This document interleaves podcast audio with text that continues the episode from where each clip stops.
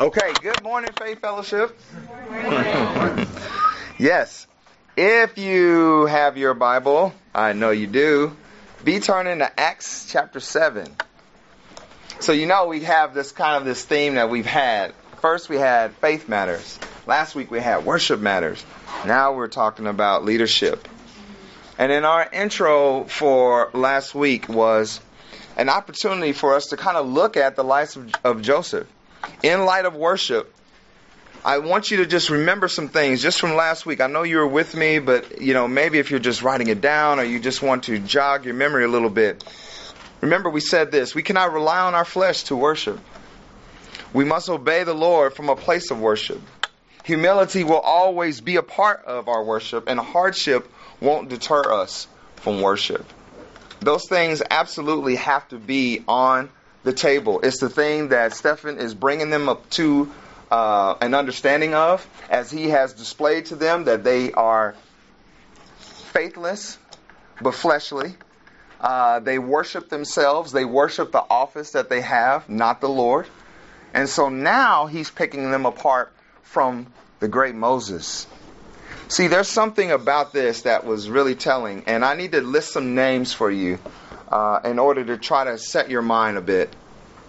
There's Jim Lee, Troy Stocksdale, Brian Clark, Wayne Shipley, Alan Shelby, Sam Miles, Dan Renault, Andrew Ong, Eric Phillips, James Fife, Joe Paul, Ryan Blackstock, Tarl Knightsey, Kenny Morgan, Brandon Briscoe, the entire pastoral and leadership staff at M B T.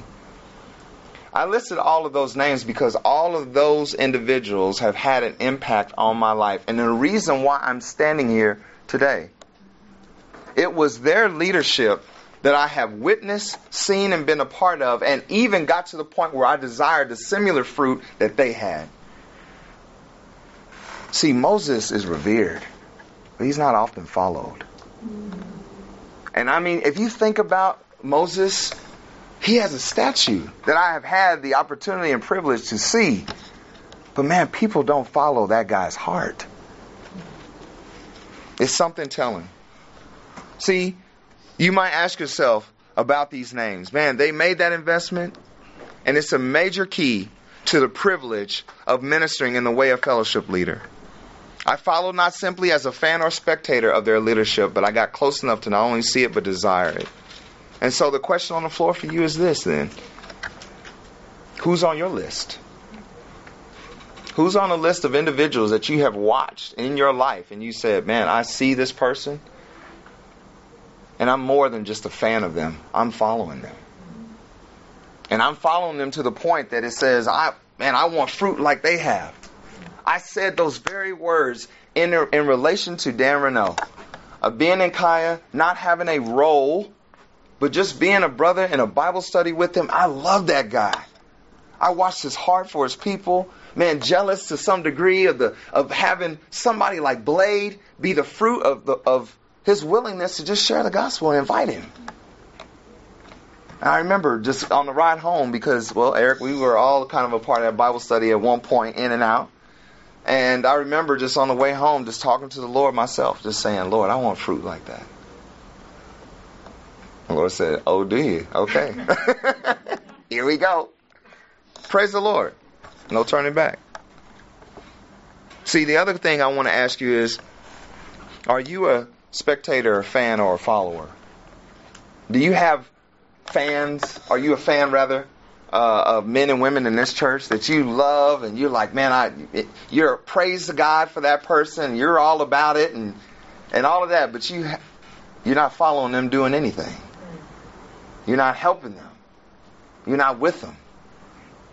You just make sure you greet them every Sunday, every Tuesday. You speak well of them. Man, that's not enough. I'm not interested in having fans. I pray that I have followers as I follow Christ that desire the fruit that I have for themselves. When God's people love the brethren and see how God is using them, it should propel us to a conversation with God about His plans for us. It did for me. God heard me. And I'm here. And still, we don't even know where that's going to end up. You get to watch. And so, This leads us to Moses.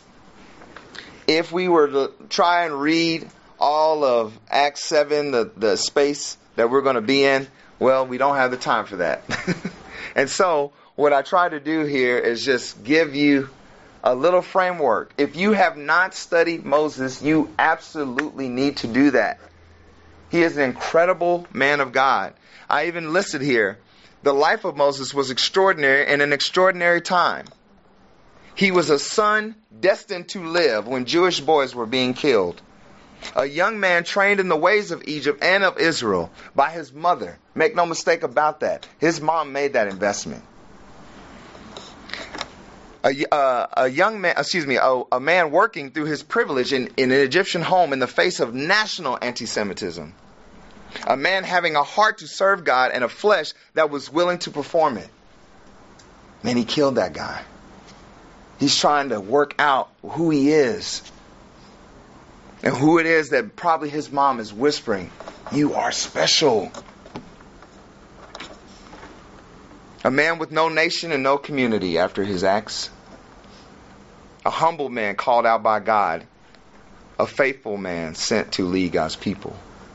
And if you look at the framing at the top and the very bottom, on the top he's a son destined to live. Shows how special he is. But man, he has to go through quite a bit to become a faithful man sent by God to lead God's people. Right? And so the journey, listen.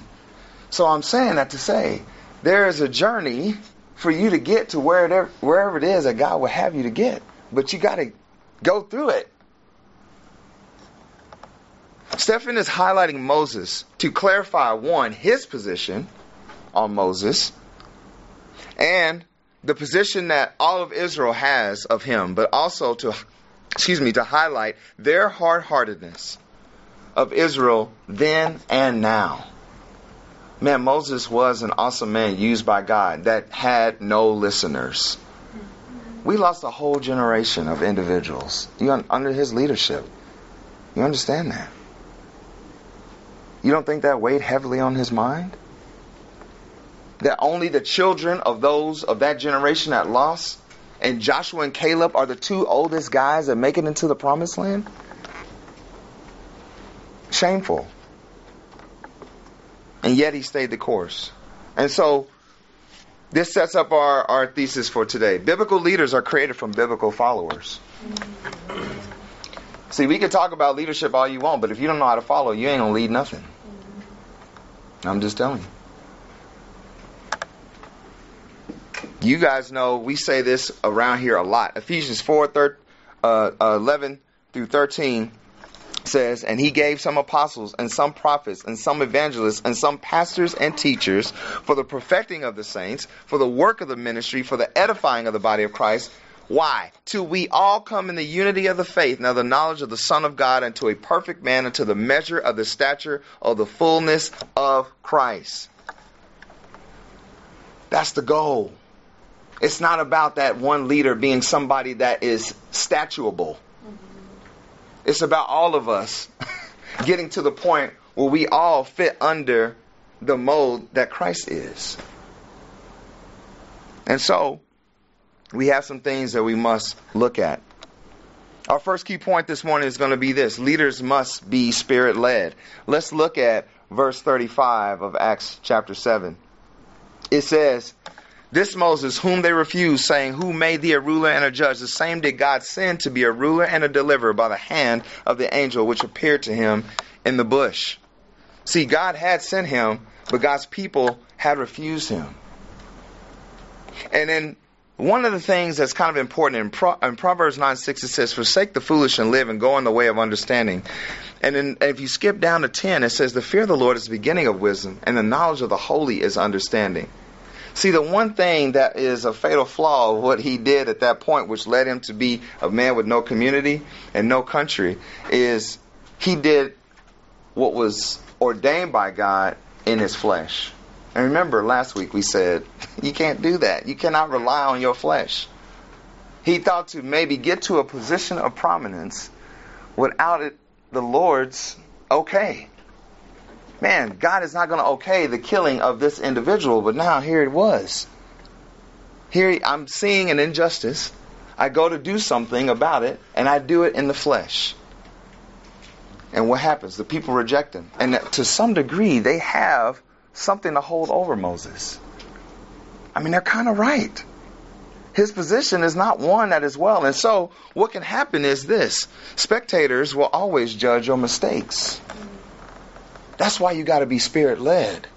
Because when you make mistakes in the flesh, those that are fans, those that are spectators, those that are just simply watching you do whatever you do, they will judge everything you do. So I don't want to give them anything to say. The Lord is looking for me to be blameless and harmless. Right? And that doesn't mean I'm going to make every decision perfect. But it does mean that I can back up what I've done with the Bible. Could Moses have said that? No. Leaders must be spirit-led. Man, listen, don't ever get to the point, because, you know, we got Christian lingo around here. You can learn the dialogue. You don't actually have to go and be a part of any of the classes that we have. You can just sit here Sunday and listen to Sam, and you are getting somewhere between D two and L F B I information every Sunday. And you can learn the lingo. You can learn the right thing to say. You can learn the right things to do, and still your heart be so far away from the Lord. Guys, we don't want to be guilty of that. See, there's something special about dependence. It forces you on your knees. I'd rather, you know, if men are going to say anything ill of me, then, Lord, man, to know, be comforted by the fact that the Lord is pleased with my actions because I did what He said to do. That's a better way to sleep. It's a better way to live. Our key point number two is this. Leaders must know who they are. In verse thirty-seven, you look down and says, "This is that Moses which said unto the children of Israel, Prophet shall the Lord your God raise up unto you of your brethren, like unto me, him shall ye hear." See, Moses knew that he was just a vessel. Moses foretold of a greater prophet that they would actually listen to. It reminds me of somebody else that says something similar in John one fifteen, John bare witness of him and cried, saying, "This was he of whom I spake. He that cometh after me is preferred before me, for he was before me." Moses understood that. He knew that he was just a, a gear, or excuse me, a tooth on a gear, not the whole gear. And so that's the best place for a leader to be in. See, then I don't get worked up when if I know I'm just a part of it. And it also tells me I get to be a part of it. I should be encouraged by that, because the gear that is moving and turning this ship is huge and all-powerful. And the Lord says, "Hey, you want to be a tooth? Come on. I'll get you on there. And you'll have fruit. And you'll help to move things forward." Those leaders don't understand this. Because again, they've just now reduced their roles to what they wear and where they sit in high places, not the effect that it has. And look at what it's done to Israel by this point. We have watched the crucifixion of Jesus Christ, and half, more than half of these individuals cannot recognize that this is the Messiah. On their watch, that's what their leadership has produced. You got to know who you are. You're not it. And it's okay. See, it's like the thing I always say about this pulpit. This is the nicer one. We used to have a that music stand. And when we go back, we may have the music stand again. Praise the Lord. It does the same thing. It doesn't matter. But this thing has any man's name on it who will be faithful. Not mine. You got to see yourself that way. This is why we don't need fans. We don't need spectators, people who will just look from a distance and not be a part. That leads us to our third key point. Leaders must be satisfied with obedience to God. Well, this is tough. In verse thirty-nine, it says, "To whom our fathers would not obey, but thrust him from them, and in their hearts turned back again into Egypt." This is rough because, you know, the thing was, is like, it's just constant murmuring, constant correcting. I think about, you know, the moment where um, the calf is constructed People died that day. I mean, you know, we I mean we have seen fantastic things take place. God has moved. Everybody has witnessed it. You watch your enemies drown in the Red Sea. And now we are worried. Like, you just gave Moses a menu of what you missed in Egypt. Like, come on, man. Sometimes we can do the same thing, right? And it can be super frustrating as a leader. I'm telling you. You know, you are giving people truth and they're just like, nah, well, no. I, no. Refuse to obey. Here's the thing I got to be okay with. I got to be okay that I'm obeying the Lord. And that my prayers for you are one that you will obey. And that really, that I would get to the point that I would stand in the gap on your behalf. And that the Lord wouldn't lay to your charge the things that you have done. That's the true heart of a leader. Not looking to be right or somehow justified in your when your life is falling apart. That's not, no. What kind of leadership is that? But the thing I think that we often look for is all. If God is not providing fruit, then He's not in it, and then I don't want to do it, and I become dissatisfied with it. And, nope. It's about Him and you, and the closeness that you have with Him. That's the thing about Moses that I think a lot of people miss. Him and the Lord, close. Psalm one oh six twenty-one says, "They forgot God their Savior, which had done great things in Egypt. Wondrous works in the land of Ham and terrible things by the Red Sea. Therefore he said that he would destroy them. Had not Moses, his chosen, stood before him in the breach to turn away his wrath, lest he should destroy them." Boy, that is a, that's the heart of a leader that is frustrated. Right? And this is what he does. When the Lord is basically telling Moses, we'll just start over with you. We'll just make new people from your seed. How? To a human being, if God has given you that option, that sounds great. Right? That sounds like an amazing thing, but he had already fallen in love with the same people that God loves and came to rescue. So much so that he stood in the gap for him. Will you be willing to do the same? Because that's what we need in leadership here at this church. You have to ask yourself these hard questions. See, I... I don't I don't want to let where other people are dictate where my faith is. My faith has to be steadfast, concrete. Do I know the Savior truly in that way? If I do, then guess what? Then my heart is always for you. Because his heart is always for you. Our fourth key point. Leaders must be an example of how to follow. In verse forty, it says, saying unto Aaron, make us gods to go before us. For as for this Moses, which brought us out of the land of Egypt, we want not what has become of him. The people despised Moses, so they despised God. The people despised how Moses was being led, and they refused to be led. In Romans six through eight, there is something that we have to obviously address here with this. Not as though the word of God had taken none effect, for they all are not of Israel, which are of Israel. Neither because they are all the seed of Abraham are they the children. But in Isaac shall thy seed be called. That is, they which are the children of the flesh, these are not the children of God, but the children of the promise are counted for the seed. See, the one thing that obviously we would have to address is if some people that are coming up close and they're watching great men and women of God be moved and be utilized, but they don't want to be a part of it. It could be that, well, they don't even, they need to get saved. That's the problem, right? But if you are a child of God, what's your problem? You see what I'm saying?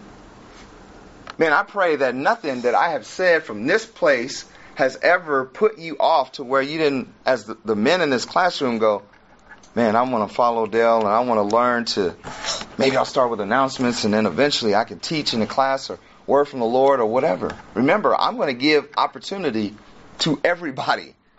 Because that's what happened to me. So I think it's particularly shameful of Israel that they were so worried about, like, he's gone, he's in the presence of the Lord. But you don't want that.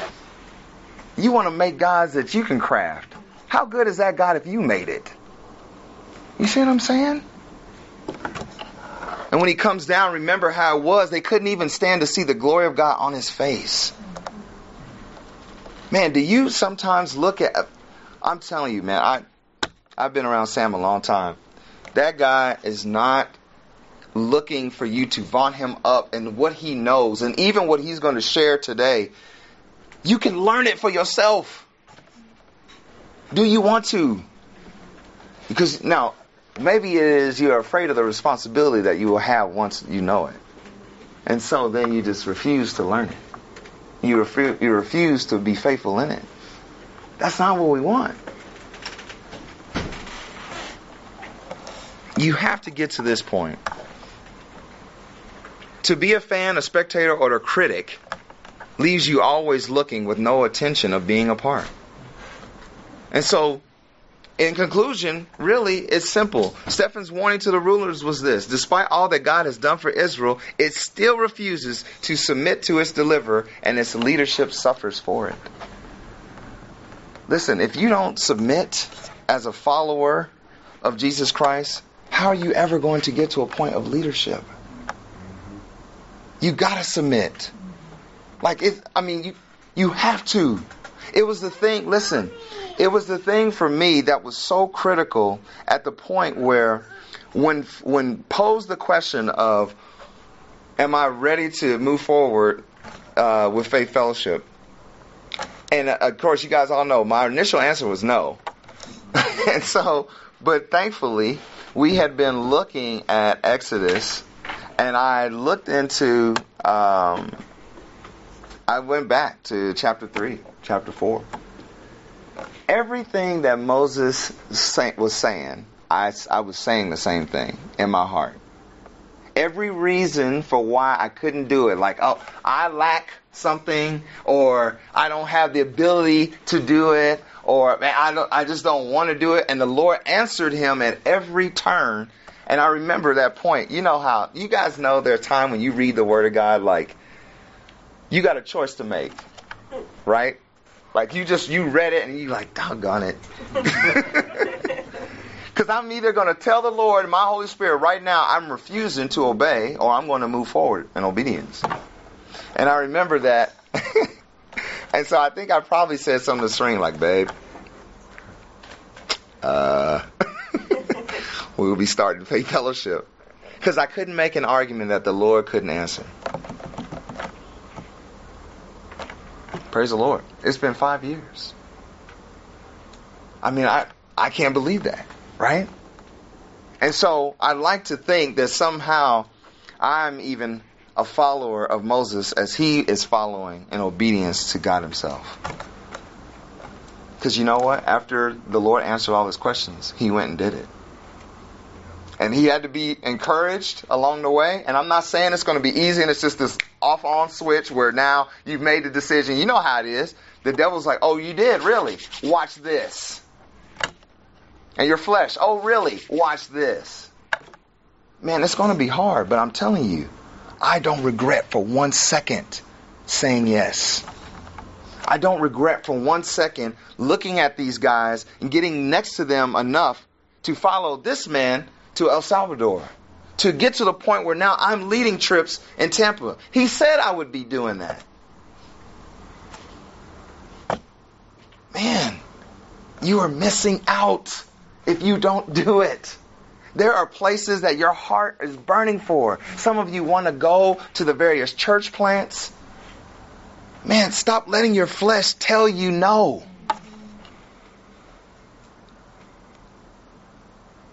It's the thing that, unfortunately, Israel still has not learned.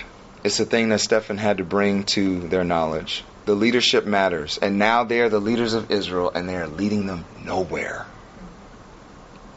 Nowhere. Guys, let's not be that. We have an opportunity in front of us with all the gospel and everything that it means to us in discipleship and planting churches. And the Lord is like, I mean, just jump in. Don't worry about where you land. It doesn't matter where you land. Just let him guide that. Just get in. And tell him you're afraid.